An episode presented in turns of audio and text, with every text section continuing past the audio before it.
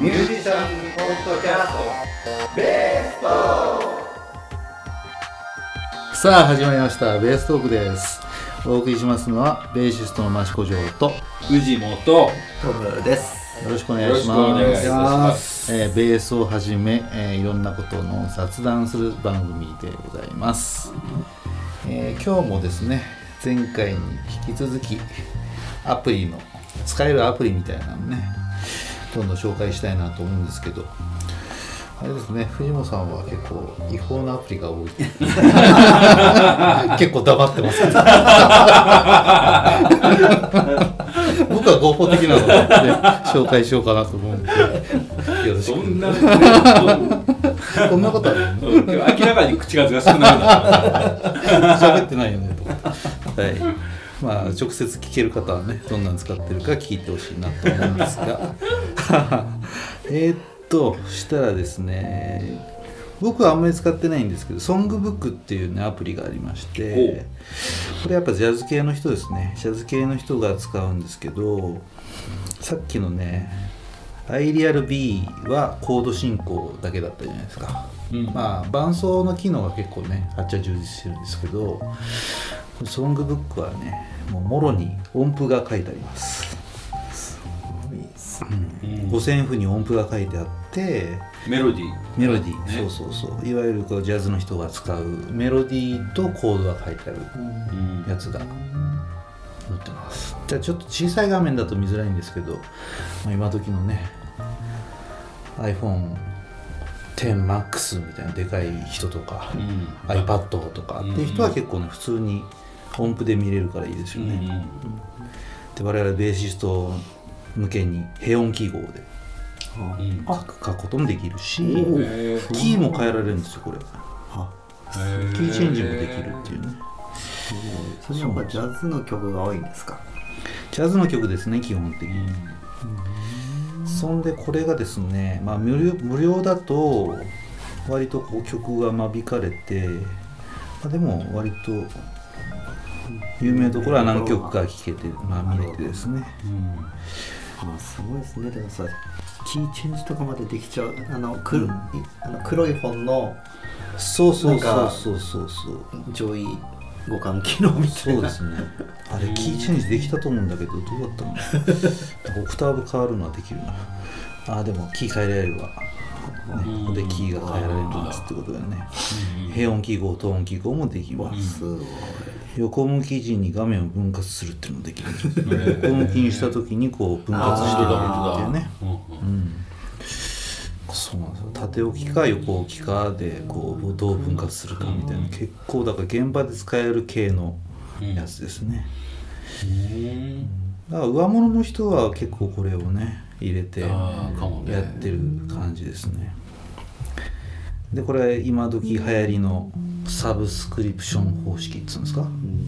月額300円だっけな、えーコーヒー1杯分の値段で360円ですね。今時こう360円で売ってるコーヒーあるんですか？ねコーヒーも今日日ちょっと高くなりましたけど、360円で1300曲以上ありますということらしいです。はい。ねまあ、ちょっと僕はあんまり使ってないんですけどと。これいうとこあの各なんつうの？譜面入力はできないですよね。入力できるのかな？わかりません。そんでジョーさん入力するのもあるんですよね。入力するやつ？ああそれねうん。そうそう。えっとね、まあ、僕はパソコンの方で使ってるえっとまあ要はソフトえっと譜面作成のソフトがあるんですけど、ミューズスコアっていうねそれは結構ねバージョンが結構今2とか3とかになってるのかな。割と使いやすいと思いますよ。それ無料？無料ですそれの携帯版があるんですけどこれはどうやらちょっと課金しなきゃいけないっぽいような雰囲気がちょっと見ましたらありました。あ今日パソコンだったら大丈夫なんだ。よパソコンの方はね無料ですね。へえそれ入れようかな俺。で結構ねなんだこれ どうやって書くのとか分かり分からないとことか結構あるじゃない。うん。あれがね細かくね YouTube で解説してるんですよ。ああなるほどね。日本の方が。うん。はいこういう打ち込み方するとこういうふうに書けますよっていうのがね、うん。あのなんつうかな。いろいろ細かくこういう時はどうするみたいな、まあ、Q&A みたいなとこから飛ぶとそういうとこに行けるのかなっていう。うんうんそうですね。そういうのが携帯版でもあるけどどういう使い心地なのかはちょっと分かりません、はい、えー興味のある人はやってみてくださいねというとこですね。なるほど。はいあとはえーとそうミュージシャンズキーボードっていうね。うん。これ何かというとですね、え 使ってるんですかそれ？ーこれたまに使います。あの シチュエーションで使うんですか？えーこれ何なのかっていうとですねあのメールとかね文章を打ち込む時にあのキーボードってあるじゃないですか。ねキーボード上に、えーそのコードを打ち込む用のキーボードが並ぶっていうことなんですよ。でアルファベットで ABC とかっていうふうにうん。探すんじゃなくてもうキーボード上でそういうねよく使うであろう言葉うん。がもう載ってると。もう CDEFGAB まで載ってる。フラットシャープ四分音符とか、えーオルタードとかアドなんとかとか、うん。えーメジャーだマイナーだとか数字があったりとか。で結構これがねなんだこれ何数字っていうんだっけ？ローマ数字。ギリシャギリシャローマ数字みたいな、うん。うん、こういう1度2度3度みたいなのもあるし、10が X のやつね。そうそうそうそう。iPhone10 の X みたいなやつね、そう iPhoneX って言っちゃうんだよね。う んそういうのも載ってたりオーギュメントとかね、うん。いちいち AUG とか打たなくてもギュッとできちゃうわけですよ。だってフラット自体がさあの、うん。普通のなんでなんつうの？あないんですよ。シャープはあるんだけそうどあそうだね。えそれはどういうふうにえひょ入れれるんですか？それ。もうあるんでしょ？フラットボタンが。そうそう C あ C だとあれか。D あこれはな違うな。教えた。えー、例えば C とか。全角じゃなくて表示される。そう。E フラットとか。あ結構細かくね。ちっちゃくどうやってフラットが表示されるんだろうそれ。ねそこねが全角になっちゃいますよねフラット、うん。うんなんかいいバランスで書けるよねっていうね。それどういうからくりだろうな繰り返し記号みたいなのもあるし。うん。多分小説線みたいなのも書けるから。本当だ。そこでそう学部がそうそうそう。譜面がね 書けちゃう。えー。しかも何？えメールでやれる？まあメールでも書けるしね。何かメモ帳とかにも書けるし。書くとき用のキーボード。ねえだってメールで送れるってことは他の違うなんていうの？互換性があるっていうのちゃんとそうないと意味ないですもんね、文字化けしないと思いますけどね、何気にフラットのあのねフラットをパソコンとかで書くと、フラットがボヨンってなっちゃうのがいけてないですそうですよね。結構ねあのいいですよ。このあのアプリをダウンロードするとうん。あのキーボードとしてねインストールするんですよ。うん。iPhone 上に。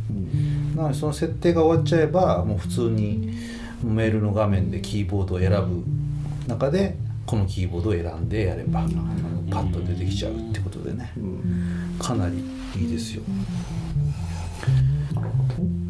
まあ紙がなくてねその現場で例えばこういう曲やりたいんだけどっつってコード譜書く代わりにこれで書いちゃうとかもできるしまあ普通にロックバンドやってる人とかでもねあのバンドの曲コードにしたりとかそれこそいいコード進行思いついたからメモっとこうみたいな時にね使ってもいいんじゃないでしょうかと。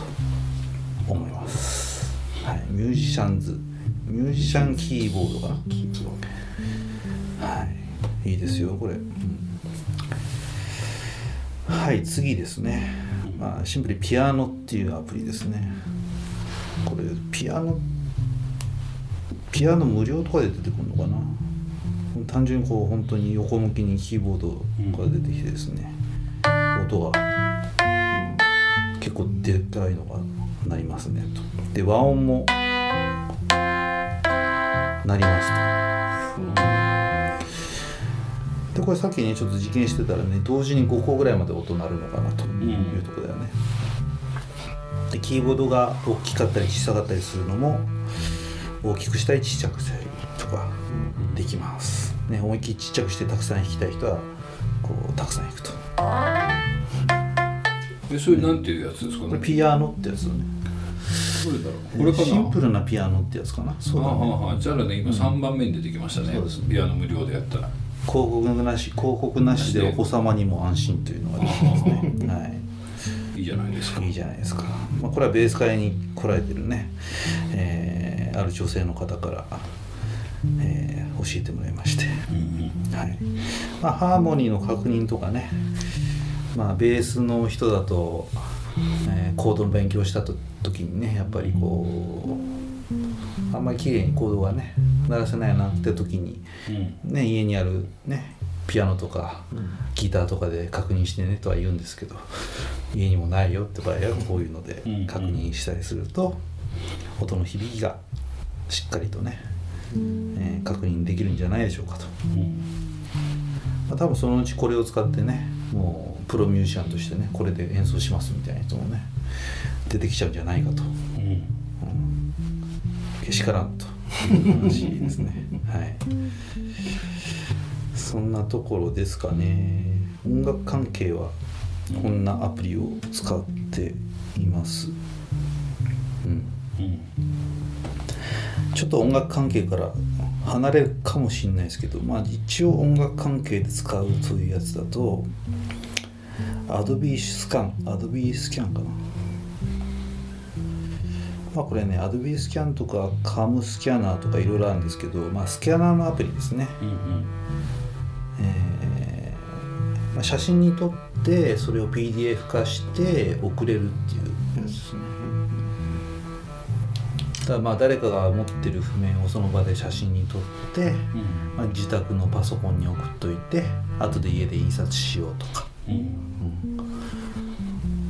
それこそまあ iPad なんかにねその場で送ってもらえれば iPad 上で見れちゃうよっていう、うん。うん。まあ、PDF 化してくれるのが結構いいかな。ってうん。とこですね。ね。そうそう。いちいちでかいファイルだとちょっとねやり取りがめんどくさいし、ね、データ量がなくなっちゃうととかね気にしちゃうんですけど。ね画像ファイルだとね、うんあのうんちょっと前まではパソコンでうん。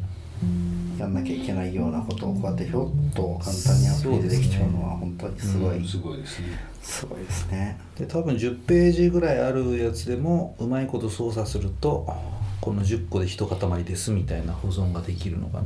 あーあーそれ便利ですね、うん。印刷するのがね楽そうそうそうそう。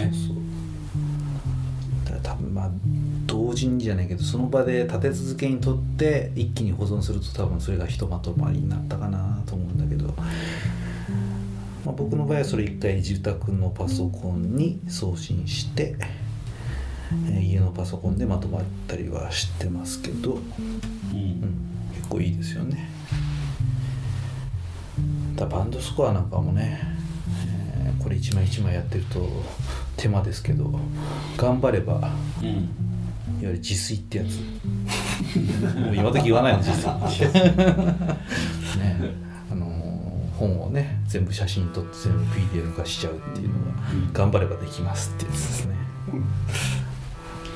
ああいうスキャナー欲しいんですよねなんつうのこの。ドキュメントスキャナーってやつですかね。そういう自炊専用の自然専用。ガンって入れてダーああそうそうそうそうそう。たくさんパッパッパッとね、え？ーもうめくってくれるの？そうそうそうそう。うんまあめめくるっていうか、まあでもバラバラになってないとバラバラにあーなるほどね。切り離して、うんうん。ポンと入れてガーッとあ。ー刺しとけば自動的に一枚一枚スキャンしてくれるっていうね。しやすいやつを持ってるんですけど、やっぱりあのダメなんです。よすぐ2枚ビー。ッあって言ってあー。いいとこまで行ったのにあやっぱちゃんとしたやつじゃないとダメだな、ーあーそこはちゃんとつながらないね。っていう感じで、うん曲がったりとかね。そう。23枚だったらいいんですけどねただただ置いといて本当一枚一枚ちゃんとスキャンしてくれるってだけでもかなりいいですもんね。あとそれにバラバラにしないで、うん。えーっとこう上にあこうこういうので上で写真撮って。いうのでね。全然わかんない。なんかあの卓上の卓上の蛍光灯みたいな形の上からパシャッと上から撮れるやつね。あの本を要するに分解しないでも、うん。うん自炊できるというのがありますね。まああります。あ結構値段したんじゃないですか？そうですね。まあでもなんだろう今なんかそういうブームも今なくなっちゃったまあ今電子書籍とかでねそうそうみんなそっちにもう変えちゃうからね。小説聞かされちゃってたから私もあの全然話がまた飛んじゃう、なんかそのねブーム的なことがあって、ん。あの持ってる漫画本のこのシリーズすげえもう置くところないからはいこれバラそうかなと思って第1巻だけバラして一生懸命バラして。漫画は特に変えちゃうもんね。っていう でなんかもうそれ1回やったらもう疲れ切っちゃって。うんもうこれ十何巻やるのかよって絶対やんないなと思ったらもうそのうちデジタル配信かなんかされちゃってうんあフルカラーだからこれ買っちゃえああそうだよね。で 結局買っちゃったっていうで俺やりたいのはやっぱねでもバンドスコアはね自炊したいんですよ。これあんまり言っちゃダメなんじゃないですか。あででも自炊はだってね自分でだってデジタルデー化するだけだからい。い。はずだと思うんですけど。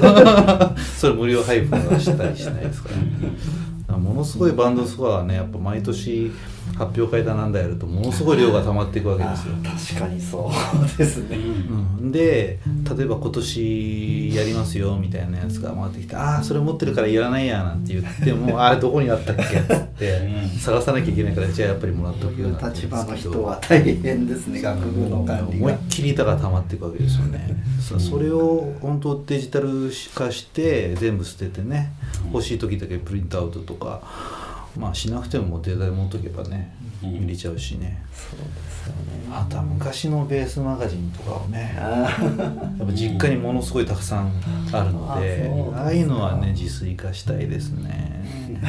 なん。か話がどんどんあれですけど。そうそう。そうだからそういうのは結構電子書籍化されてないでしょきっと。そう古い雑誌は、バンドスコアも弾かないよねまだね。ああそそれはいろんなところに波及しそうな気がするけど、単なる本じゃないですからね。うん。バンドスコアあー昔のやつを、うん。で電子で変えたりするのかしらね。いやー。わかんないな。まあ、できる範囲で自分で作っ作ってる譜面つうかね自分で書いてる譜面はもうデジタル化はなるべくしてるんですけど。へえ昔は手書きのやつをねスキャンで読み込んで、それを JPEG から、えー PDF に変えて、で連結させてみたいなことやってたけどもう今はもうタブレット上で手書きで書いたのをそのまま PDF に送ってやってますけど、ねそうなんですよ。音楽っぽい話になんとかつなげてますから、ね、カムスキャナーとかアドビースキャンとかねそういうスキャン系のやつがねどんどん多分良くなってるんですよカメラのね解像度も高くなってるから、ちょっと撮っただけでもすごい鮮明にそうそうそう加工できるのはすごいことですよね、で斜めにとっても勝手に四角くなってくれるとかね。そうですねねなんか名刺のアプリとかもあるじゃないですか、うん。読み込むやつね。あー確かに。5枚一気にとかね。あるあるある。うんもう撮ったらそのまんまデータベースに入っちゃうんですよ。住所とか名前とかを認識して、うん。恐ろしいですよ、うんね。でもその作業しないからどんどん名刺が溜まっていっちゃう 気づいた時にそれをやってね。ああ同じ人2枚入っちゃったとかね。結構ありますけど。はい。まあそういう、まあ、スキャン系のものですね。うん。あとはそのスキャンしたやつをどう印刷するかってことでね。結構あのセブンイレブンとかファミマのなんだプリンターのアプリっていうんですか。おおなるほど。ああいうところに飛ばして、うん、例えば。自分で持ってないとプリンターは、いやもまあ持ってるけどあ例えば。あ外でね出先で出先でなるほど。そういうシチュエーションもあるわけですね、そうそう。でそこにアップするとじゃあ暗証番号これですよっつってでセブンイレブン行って一回ぐらいやった番号入れるとうんできます僕も一ね回やったけど暗証番号忘れちゃって。ネットプリントっていうのそうネットプリントですね。で俺んちのプリンターはもうねやっぱカラーも使えるんですけど基本もう黒しか入れてなくてうん。もうモノクロプリンターなんですよ。なるほど。なのでカラーの印刷をしたい時はそっちに送って綺麗にやってもらいますからねセブンイレブンとか、ファミマでやっております、はうん、あなるほまあ例のねあのベース界の缶バッジとかもね実はまあ印刷はそちらでお願いしてくり抜いてガチャコンガチャコンと作っておりますがやっぱ自宅のプリンターってやっぱりなんかインクも高いしうん綺麗にできなかった時ん。腹立つし時間かかるしみたいなね。だったらもう、うん、そういう間違いないとこで印刷しちゃおうかなみたいな感じでやっておりますね。かなりまだまだ音楽につながりますよこの、うん、うん。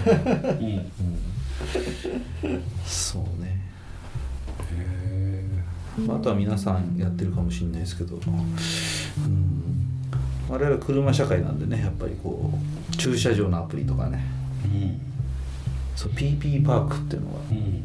みんな使ってるのかな？ね僕使ってますよ。えー、何ですかそれは？PP パークっていうのが、まあ、駐車場のアプリなんですけど、検索。その周まあ辺のそうそうそう。駐車場を。で今ここここら辺で止めたいなと。うん。で今から何時間止めたいなと。いうのを検索して、えー一番安いところから順番で決まると、う。んうんここから今から2時間止めたいよっつってねサーチするとねもう近いところここが一番安いです遠いけど。とか多分今はね満杯とかうんうん。予約できるとか予約って出るんだよね、はいうんうん。出ますね。そうそうそう予約できるってすごいよね、どうやって予約するんだろうね。あれでしょ？家家のあれじゃない？あそういうやつなのねありますよね。自自宅にちょこっとだけくっつけてるあの人とかですはいねはい。すごい安く貸してるっていう。じゃあめったにないんだ。あの栃木とかはあんまりないかもわかんない。いやでもここで今やったらね1位のとこたまたま予約が出たよこえー、あ本当れだ。どっか知ってるこれ。あるんだなんでもありですねもう。今ここここでしょそう。そうそうああわかんないこれ。ね、今日はその藤も邸でね藤もスタジオで収録をしてるわけですけど近いとこは1で予約ができる本当だ。これ予約って見たことなかったんだよねブシって押したらどうなんですかね？予約されちゃうよきっと。そんなそんな。悪徳サイトじゃないんだから。課金されちゃうのやそうそうそう24時間以内に払ってくださいなんつってえ87円ってどうなってんだ？すげえ。半端ないですね。ね、でこれこの情報を例えば Google マップとか、うん。うん、iPhone のマップとかに送ってってのもできるっていうことですね、でナビでねそうそうそうそうそう。都会に行く時本当にあの駐車場は困っちゃうんですようん。困っちゃう。ね、そうそう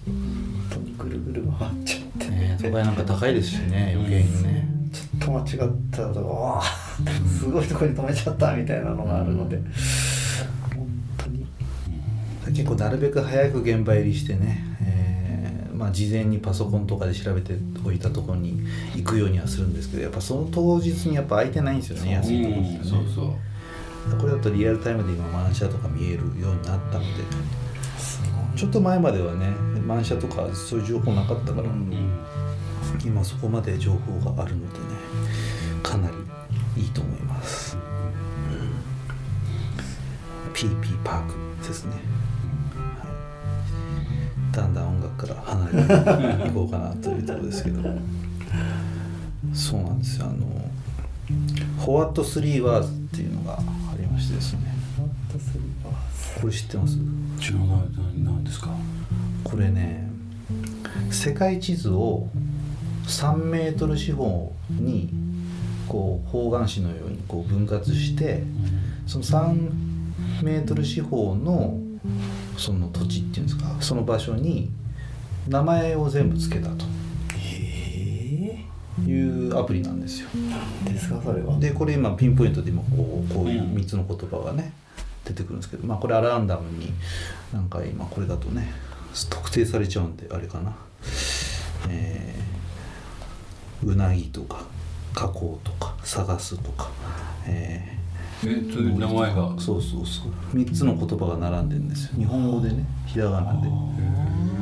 でこの3つの言葉をこのアプリで入れるとその3メートル四方がビタッとこう検索されるんですよ。えー、これはなんで？え何に使うの？なんか。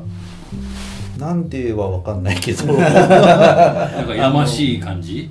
いやいやいやいやいやあの結局住所ってあるじゃないですか。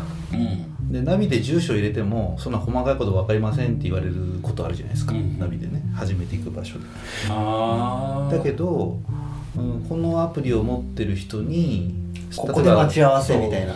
原っぱのここでそうみたいな。そうそう3メートル四方がちゃんと出るかならるほどね。ここ何丁目何番地よりも細かい情報で出るんですそれが一応世界中なんですよすごい。え世界中の多分海の上とかも名前を付けていて、で多分この3つの単語っていうのが多分組み合わせのなんかマジックで何何丁通りとかなんでしょうきっと、うん、で多分その言葉を3つ入れるとえーっとねそれは日本ですか？アメリカですか？カナダですか？みたいな3択が出てきて、日本ですってやると日本のこの場所っていうふうに決まるんですよ。へそれ何かどういうシチュエーションで役に立ちましたか？これはねやっぱやっぱその例えば友達ん家にね行きますと。初めて訪問しますみたいな時に番地聞くよりかはねもう車でパッと行けた方がいいじゃないですか,、これで聞いて3つの言葉を教えてってやると その人ん家の玄関に行けるわけですよ。えそうなんです面白い。だからこれ Google マップと多分提携してるから Google マップに送れんだよね、へめっちゃ使いこなしてますねえ。ねいやいやいやいや。全然使ってないよねいやいやそういう意味では。そう。なんだ。だ自分ちどんな言葉になるかなってやるとね結構面白いですよ。うん、あこんなあれなんだっていうね。こういう言葉なんですけど こんな3つの言葉ないよね。えー、あそうかそれを言うと言っちゃうとね場所が分かっちゃうんねでねなかなかなんですけどこれは結構ね面白いんですよ。いやいやいやよく考えますね。ねえよく考えますね。だからこれねだちょっと前にこのアプリを知った時にはどうやらベンツとか BMW とか、うん。そういうところが採用するんじゃないかっていううん噂が流れてましたけどどうなんでしょうね。うん。でこれができるとすごいですよね、うんすごい。だピンポイントで本当番地通り越してピタッと行くんで、うんすごいと思います。ね結構近くで到着しましたってことありますからね、うん。ナビだとね。そうなんですよ。まだないじゃんみたいな。ね、で一回これねあのベース会やってますよなんつってね。あの、フェイスブックとかで告知するときに、えーこのアプリでねこの 3, 3つの言葉入れるとリムジン来ますからってやったんだけど誰も反応しなくてですね。何のことみたいな。またよくわかんないこと言ってわけわかんない中で単語並べてみたいな。誰も分かってくれなかったんですけど。あこれ多分ね分かってくれると、うん便利な時には便利。です。そうですね。そう。初めて行くお店とかね。だから店の人もだからこれこのアプリ使って。分かりづらいとか。そうそう。この言葉でうちに来てくださいってね店の人がやればね。ちょうど一一坪になるんですか？3メートル。3メートル3メートル。一坪っていうのは1.8メートルとかそういう感じでしたっけ？それ畳でしたっけ？全然わかんないですよねね人3メートル3メートルって自宅でもね3メートル以上ありますからね。だからすなんかいい感じの変な組み合わせの言葉とか探して教えると面白いですよね。なるほどね。ねえ。ナビより細かいぞっていうね。そうですね。だから宝探しゲームとかね。うん。そういうのも使えるんじゃないですか田んぼの真ん中とかも指定できるからね。結構面白いんじゃないかと。なるほど。ね、そういうでかい会社がなんか採用するぞって噂が流れた後はあんまり聞かないんですけど、うん、結構面白いと思いますよ。ね。なんですね。なるほど。はなんか全然そんなこれがおすすめですなんていうアプリ入ってないっすよ。どうですか。結構なんかねそれぞれみんなあるんじゃないですか。いいなあか漢字の書き順とか。漢字の あでもあの結構それ便利じゃないですか。子供用だけどね、書き順つうかなんか書いて検索みたいなやつありましたよね。漢あああるあるある。読み方わかんねえやみたいなやつ。消しちゃったかな。まあそれをねペンで書いたりするとねこの感じでしょって言うんですよ。アイコンが「カン」っていうね男と読もう読めるみたいなやつだったと思うけどあー消しちゃったな、はい、そんなのありましたね、うん。ね、そういう面白いアプリとかあったらねあの ぜひベース会で教えてもらうといいかなと思うんですけど。そんなベース会がですね、えー10月、えーちょっと9月の21日から日が、えー経たないんですけど10月の頭の5日の土曜日に、うん。えーベース会をやっております。はい。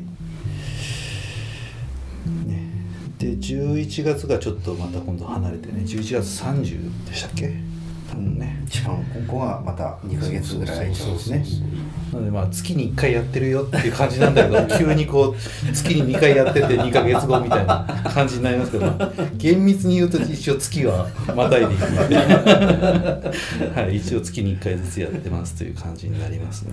だんだん年末になってきましたね本当に、そうですね。うん。いよいよ。そうすると大体みんな予定がねだんだん厳しくなってくる、うんまあ、そんなスケジュールで行こうと思っておりますが、えーこんなことをね喋ってほしいとかあもうこんねそうこんな30分あっという間に経っちゃうんですあっという間。かあったらねそのホームページの方から、えーメールが送れるようになってます。はい。ね。続々とメールが来てませんね。ねまあただ聞いてるよってだけでもね、えーメール送ったりしてくれると一応励みになりますのでぜひよろしくお願いします。今回ちょっと藤本さんがだいぶ無口でしたけど、合いの手しかない。合いの手ちなみになんかこう最あのライブの予定的なものとかなんかもうねあれ？ライブ今の予何か？あった定ですかかな？